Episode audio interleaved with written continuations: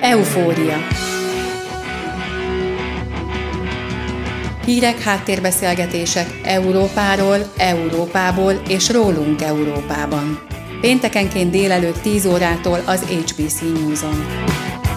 Szerkesztő műsorvezető Nagy Eszter.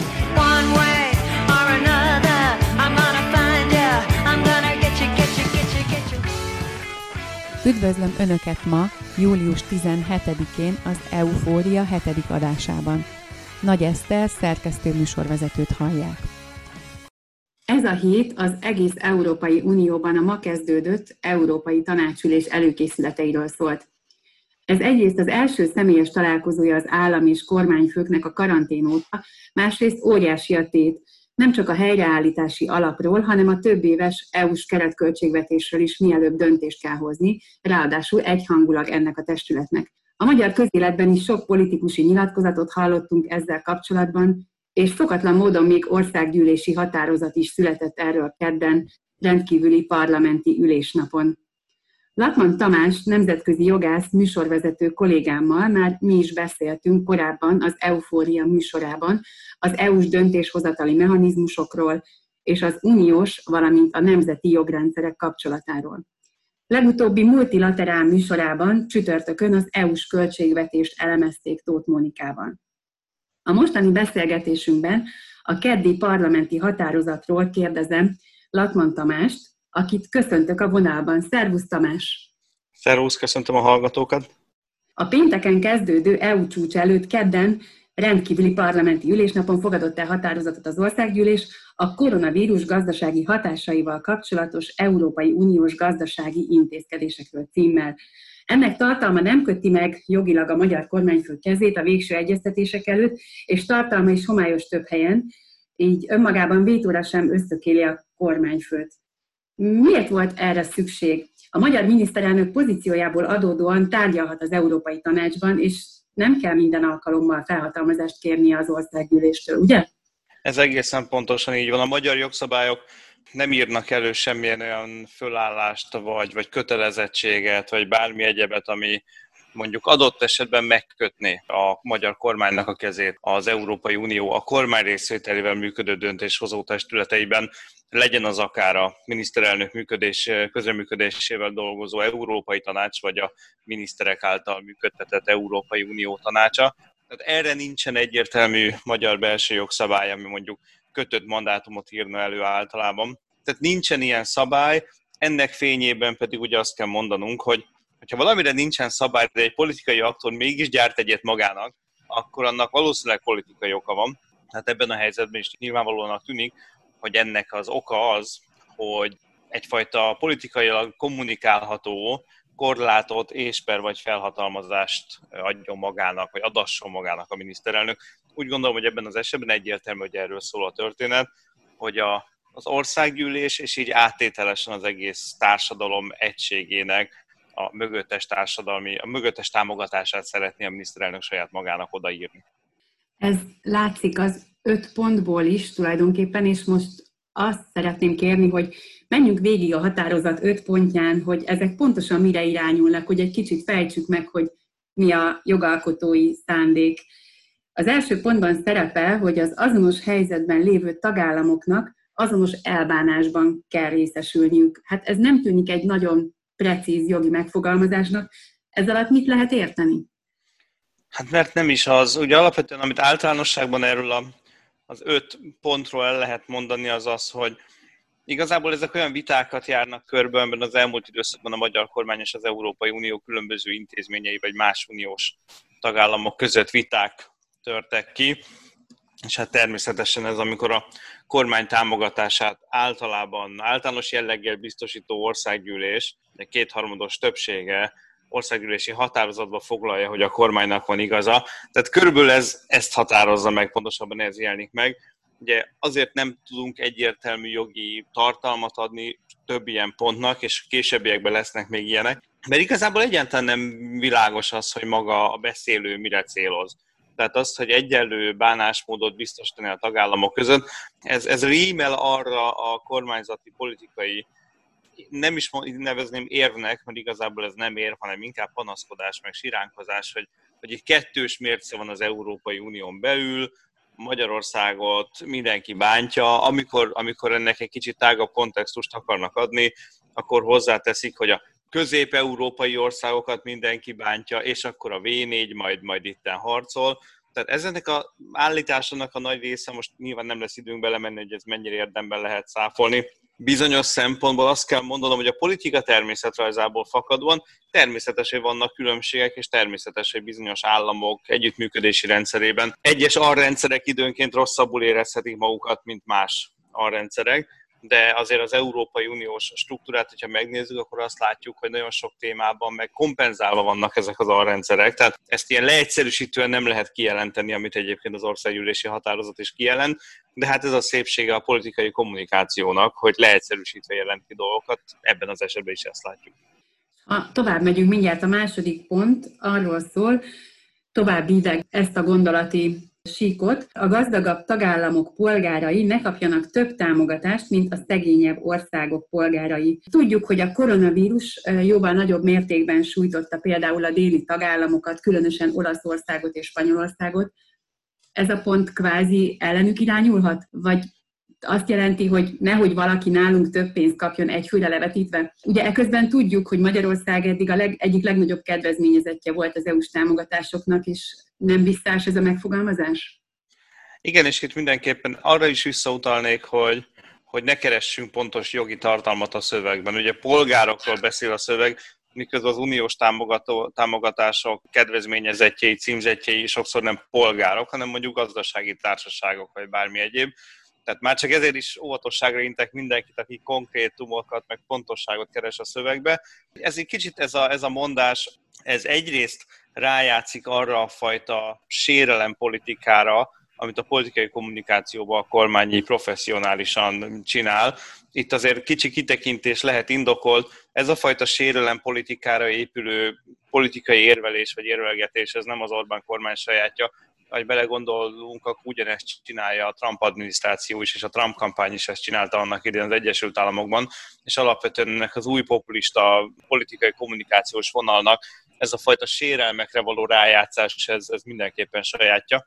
Tehát itt azért amellett, hogy, hogy ennek van egy magyar politikai kommunikációs térben való használhatósága, itt érdemes rögzíteni, hogy itt azért egy létező európai problémára hivatkozik, vagy utal egy kicsit a szöveg, amire egyébként te is utaltál az előbb, hogy különösen az eurozónán belül, vagy az Európai Unión belül, ugye van egy éles különbség, törésvonal az euró tagállamok és a nem eurót használó tagállamok között.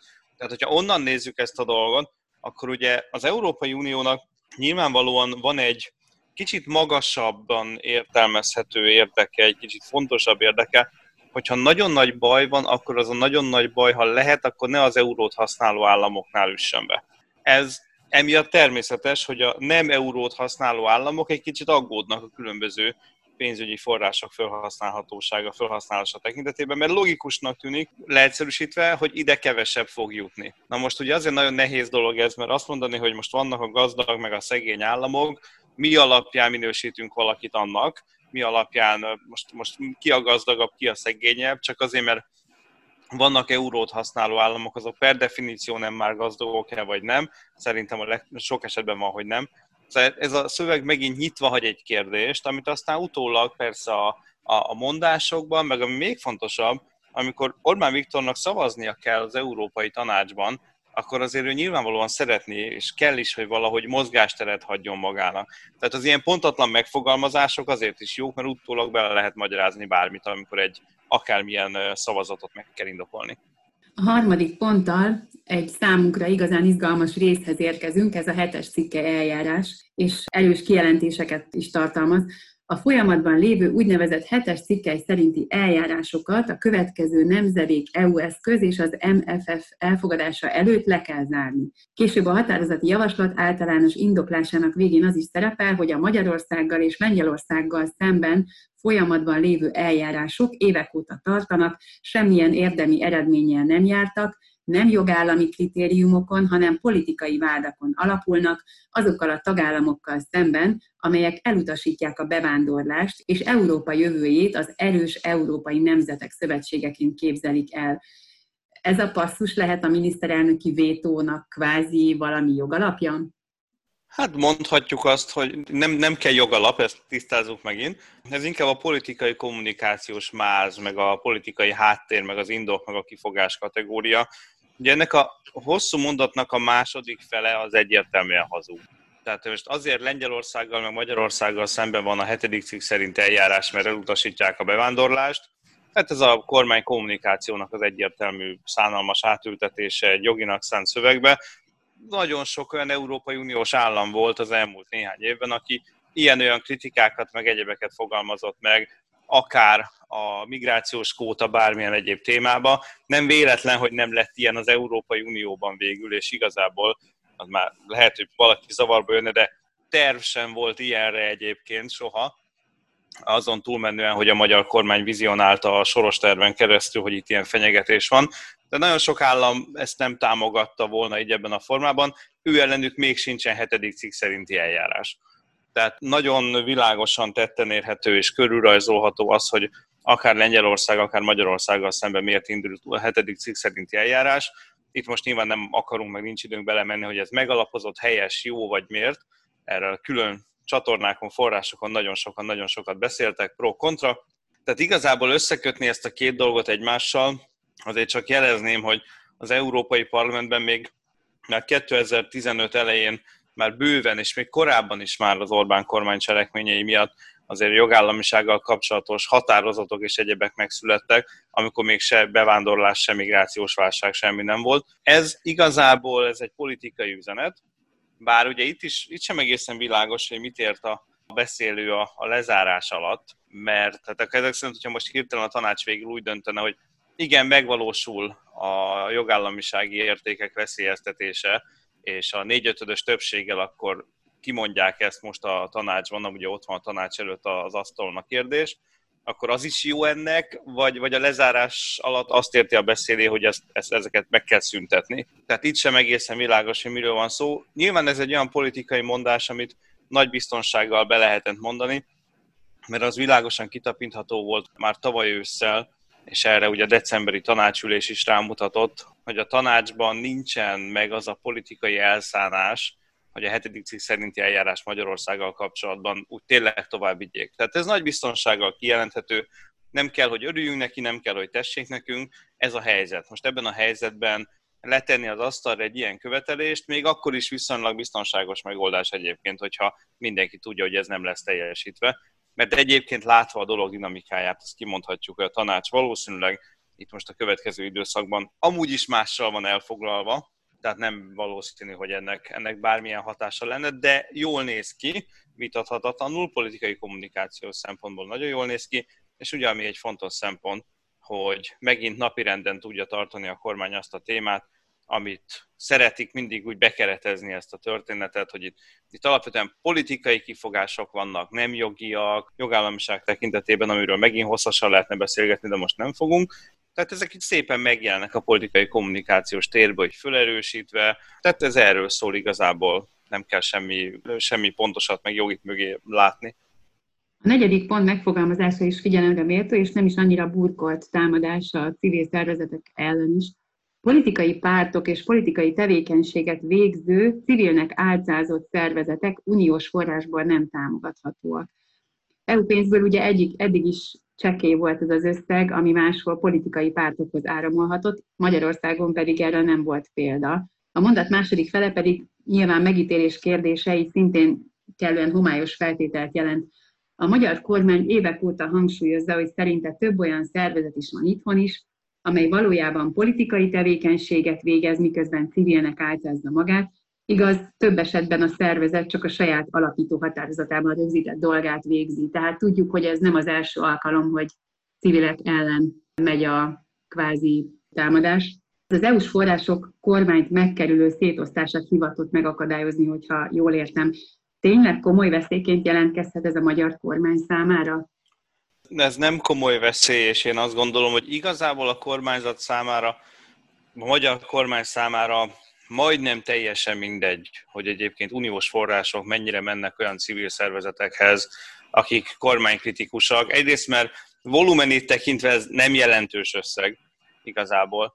másrészt pedig alapvetően a, az ellenzéki hangok elhallgattatása igazából teljes mértékben elhallgattatása nem érdekel a kormánynak. Legyünk reálisak, és ebben egy kicsit lehet, hogy unortodox véleményt fogok megfogalmazni, azok a kritikák, amik akár a jogállamisági, akár a menekültek, akár bármilyen más témában egy jogilag megalapozottan érik a kormány, az politikai kommunikációs szempontból a kormánynak jó. Ki tudja azokat fordítani, láttuk például, hogy, hogy hát itt a bevándorlás ellenes államként bánt minket az Európai Unió.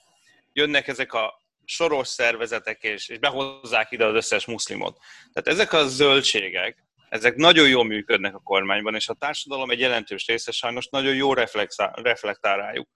De az egész helyzet, és itt jutunk el, hogy mi indokolja ezt a mondást ebben a szövegben, azt gondolom nem vagyok egyedül, akinek Ibzentől a vadkacsa jut az eszébe az ilyen dolgokkal kapcsolatban, amikor, amikor mindenki úgy csinál, mintha elhinné mindenkinek, amit mond. És ezek a, ezek a politikai kommunikációs termékek, mint amikor ez így beépül ebbe a szövegbe, akkor ez arról szól, hogy Ugye a kormány mondogatja, hogy itt vannak civil szervezetek, akik politizálnak, ezt ügyesen össze tudja kapcsolni a, az ellenzéki politikai szervezetek kritikájával is, mert hogy azok bénák. Helyettük ezek a civil szervezetek látják el az ellenzéki funkciókat, és ezért ezek politizálnak, pedig nem kéne. És ezt a kormány közeli megmondó emberek mindig meg is mondják, hogy hát nem kéne politizálni, és akkor talán nem politizálnánk vissza. Tehát az egész egy ilyen öngerjesztő folyamatként része annak, ami, ami, ami úgy megindult ebben a témában, ez egy politikai kommunikációs háború, nem tudok jobbat mondani, és hát ebben a háborúban itt, itt van az, amikor az országgyűlés kifejti, vagy kifejezi, hogy ő elhiszi a kormánynak, amit a kormány mond, és akkor ez átül egy ilyen jogi dokumentum, vagy jogilag szánt, vagy tűnhető dokumentumba.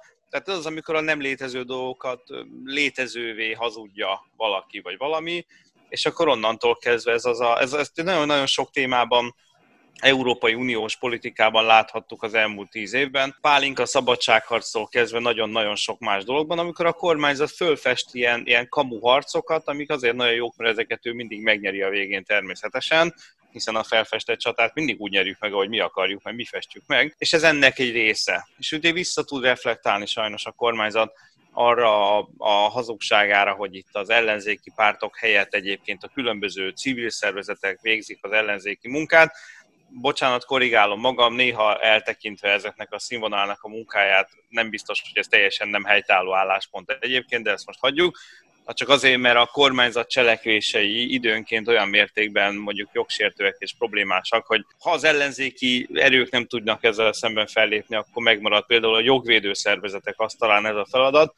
De hát én azért megnéztem volna például, amikor annak idején a TASZ nyújtott ingyenes jogsegét Orbán Viktornak kordonbontás után, hogyha az, amikor még ellenzéki pártvezér volt, hogyha most akkor az akkori magyar kormány elkezdte volna a TASZ-t belemagyarázni, hogy ez egy ilyen Fideszes szervezet, és politizál, most viszont ez rendszer szintű. És ennek a rendszer szintű nagy élethazugságnak az átültetését látjuk ezeken a pontokon. Nyilván az Európai Unió szempontjából ez teljesen irreleváns, mert hogyha lesznek uniós pályázatokra ilyen-olyan akármilyen kiírt megoldások, pályázatok, stb., amire civil szervezetek pályázhatnak, akkor ott úgyis azt fog számítani természetesen, hogy az adott szervezet bejegyzése micsoda, meg a szakmai munkája, stb. Az utolsó ötödik pont a már említett jogállamiság kritériumot veszi célba. A források politikai és ideológiai feltételekhez kötése jogállamiság címszó alatt elfogadhatatlan. Itt a jogállamiságot még idézőjelbe is teszi a szöveg. A határozati javaslat úgy állítja be a jogállami feltételeket és a források ezekhez való összekötésének sok tagállam által szorgalmazott tervét, mintha ez csak üres, meddő politikai és ideológiai vita lenne, aminek nincsenek is definiálva a keretei, és ugye a már korábban említett bevándorláspárti erők bosszúja ez az ezt ellenző országokkal szemben. Gondolom, egy elég sok minden, amit eddig elmondtál, az vonatkozik erre a pontra is. Természetesen, ugye ami a jogállamiság kérdését illeti, az egy nagyon furcsa érvelés, amikor arra érvel, vagy azt mondja egy, egy politikai aktor, hogy, hogy valamit azért nem kell komolyan venni, mert nincsenek rá mondjuk egyértelmű jogi szabályok vagy előírások, miközben ő maga is politikai aktor, és nyilván figyelmen kívül hagyja teljes mértékben azt, hogy meghatározott nagy komplex területeknek azért, azért van egyrészt szakirodalma, vannak konkrét jogszabályokba foglalt kritériumai, ezt én úgy szoktam nagyon egyszerűen meghatározni, hogy, hogy lehet, hogy nincs egy egységes nagy jogállamiság definíció, ez egyébként teljesen analóg szakmai vita a terrorizmussal, hogy, hogy lehet, hogy nincs egy nagy nemzetközi egységes definíciója annak, hogy mi az, hogy terrorizmus, de abban egészen biztosan együtt tudunk, egyet tudunk érteni, hogy mik azok a különböző bűncselekmények, amiket be tudunk vonni a terrorizmus fogalmi körébe. És ha valaki megnézi a nemzetközi jogot, bocsánat, egy picit kinézek a saját egyéb területemre, ugye azt látjuk, hogy úgy, de úgy kezeli a nemzetközi jog a terrorizmust, hogy különböző bűncselekményekre, különböző nemzetközi szerződéseket írnak az államok a konszenzus függvényébe. Tehát meg tudnak állapodni abban, hogy lehet, hogy nem tudunk megállapodni egy általános terrorizmus definícióba, de hogyha valaki elrabol egy repülőgépet, meg az utasait, és, és, és a szabadon bocsátásukat politikai feltételekhez köti, akkor az egy terrorista bűncselekmény. Igen, ebben meg tudunk állapodni. Ugyanez a jogállamiságban is. Lehet, hogy nincs egy nagy jumbo definíció arra, hogy mi a jogállamiság, de vajon amikor egy ország alkotmánybírósága az ország egyik törvényéről kimondja, hogy alkotmányellenes, és ezért reflexből az alkotmányozó többség azt azonnal az alkotmányba írja bele, hogy ez nem jogállami, ebben egészen biztosan mindenki egyet tud érteni. Tehát amit világosan látnunk kell, hogy amellett, hogy a szakirodalomban azért a jogállamiság kérdésköre messze nem annyira bizonytalan, mint ahogy a kormány megpróbálja beállítani, addig a politikai kommunikációs térben egy nagyon élő vita zajlik ebben a témában, és a kormány ezzel a országgyűlési határozattal igazából nem tesz mást, mint az ennek a vitának az egyik elemét, ami neki tetszik, az egyik álláspontot, megpróbálja jogi erőre emelni azzal, hogy egy országgyűlési határozatba úgymond a saját álláspontját beleírja. Ami fontos megint, hogy ennek a országgyűlési határozatnak egyrészt egy jogi kötőerejei sincs igazán, másrészt pedig a vita résztvevőit pont nem fog érdekelni, mi van ebbe a határozatba írva, ennél jobban már csak az Európai Unió döntéshozóit, illetve a többi tagállamot nem fog érdekelni. Egyébként az angol nyelvű részben Daniel Freund német elpi képviselővel fogunk beszélgetni pontosan a jogállamiság és ez a hasonló kritériumokkal kapcsolatosan is az Európai Parlament szerepéről is. Nagyon szépen köszönöm Tamás az interjút, és majd adott alkalommal folytatni is fogjuk. Köszönöm szépen, szervusz! Én is köszönöm, szervusz, viszont hallásra! Eufória. Körkép Európáról az HBC News-on.